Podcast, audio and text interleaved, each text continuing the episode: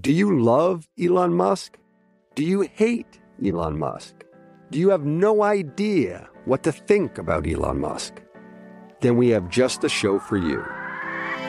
He's become even more larger than life. Buying Twitter doesn't get us closer to Mars. They are like really close to the edge of like everything falling apart. Like, oh, Elon, I volunteer, put a chip in my brain. Each week on this podcast, we'll break down, analyze, and debate the most important stories on Musk and his empire. It's all one big universe. You just work for Elon Inc. From Bloomberg Business Week, this is Elon Inc. Listen wherever you get your podcasts.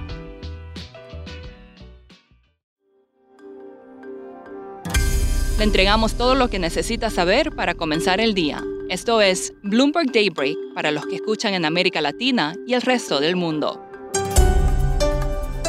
Buenos días y bienvenidos a Bloomberg Daybreak América Latina. Es viernes 23 de junio de 2023. Soy Eduardo Thompson y estas son las noticias que marcan el día.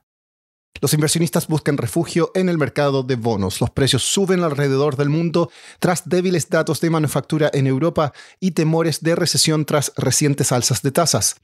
Las acciones globales se dirigen a su mayor caída semanal en más de tres meses y los futuros en Wall Street comienzan el día en rojo. El crudo se cotiza bajo 69 dólares el barril y se encamina a su mayor baja semanal desde comienzos de mayo.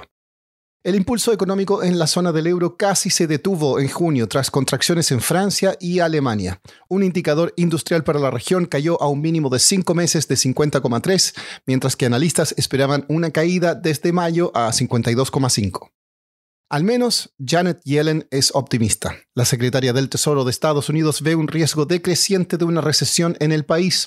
Sugirió que una desaceleración en el gasto de los consumidores puede ser el precio a pagar por terminar la campaña para contener la inflación.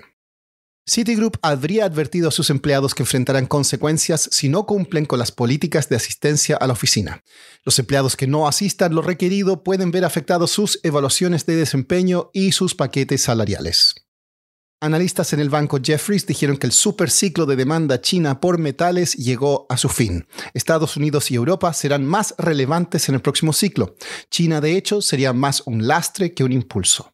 Pasando a América Latina, el Banco de México ayer mantuvo su tasa de interés sin cambios en 11,25% por segundo mes consecutivo, en línea con las expectativas. Hoy se espera que el Banco Central de Paraguay mantenga sin cambio su tasa clave en un 8,5%. El ministro del Interior de Argentina, Eduardo de Pedro, anunció que competirá para representar a la coalición gobernante peronista en las elecciones presidenciales de fin de año. Competirá con Daniel Scioli, actual embajador de Argentina en Brasil y quien perdió en 2015 contra Mauricio Macri. La Suprema Corte de Justicia de México invalidó la segunda parte de la reforma electoral propuesta por el presidente Andrés Manuel López Obrador. El mes pasado la Corte había anulado la primera parte de la misma reforma que proponía reestructurar el Instituto Nacional Electoral.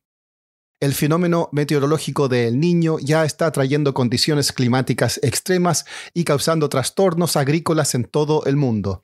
La Organización Mundial de la Salud advirtió que también podría provocar un resurgimiento de enfermedades tropicales como el dengue, el Zika y el chikungunya.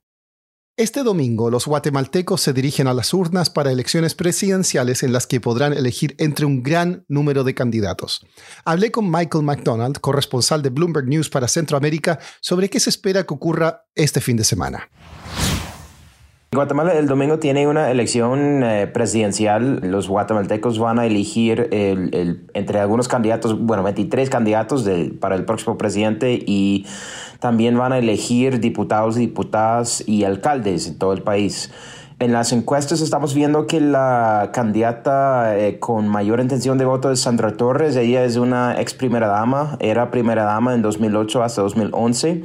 Ella desde que arrancó la campaña ha, estado liderando las encuestas. También le sigue un eh, ex diplomático que se llama Edmund Mulet, que también tiene una trayectoria muy larga en la política en Guatemala. Y también otro candidato fuerte es, es Uri Ríos. Ella era diputada tres veces en el Congreso Guatemala y también es hija del ex dictador Efraín Ríos Montt. Entonces, eh, en las encuestas ninguna tiene, ningún candidato tiene suficiente apoyo para ganar en la primera vuelta.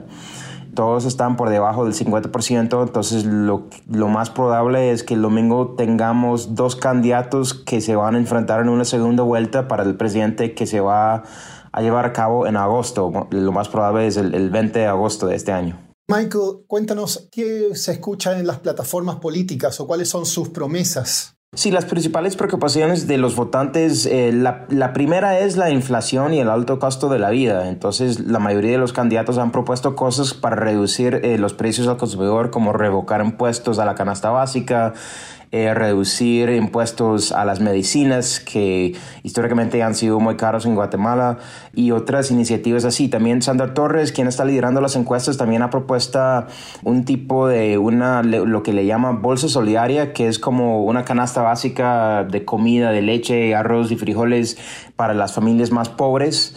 Y los otros candidatos también han propuesto iniciativas en temas eh, de transferencias de efectivo a las familias más pobres.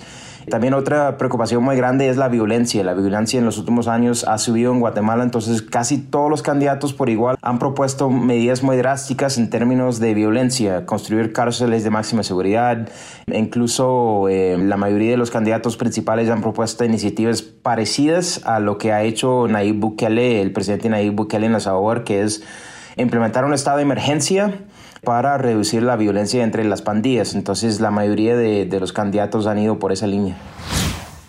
Y para terminar, un conflicto diplomático en Australia. El gobierno de ese país canceló el contrato de arriendo de un terreno en el cual Rusia planeaba construir su nueva embajada en Canberra. Sin embargo, un diplomático ruso anónimo trajo un container al terreno y sigue viviendo ahí y se rehúsa a salir. No lo pueden sacar porque tiene inmunidad diplomática. Eso es todo por hoy. Soy Eduardo Thompson, gracias por escucharnos. Para conocer todas las noticias que necesita para comenzar el día, revise Daybreak en la app Bloomberg Professional, donde puede personalizar las noticias que desee recibir. También puede suscribirse a la versión solo audio en Spotify, Apple Podcasts o la plataforma de su preferencia. Esto es todo por hoy. Escuche de lunes a viernes Bloomberg Daybreak.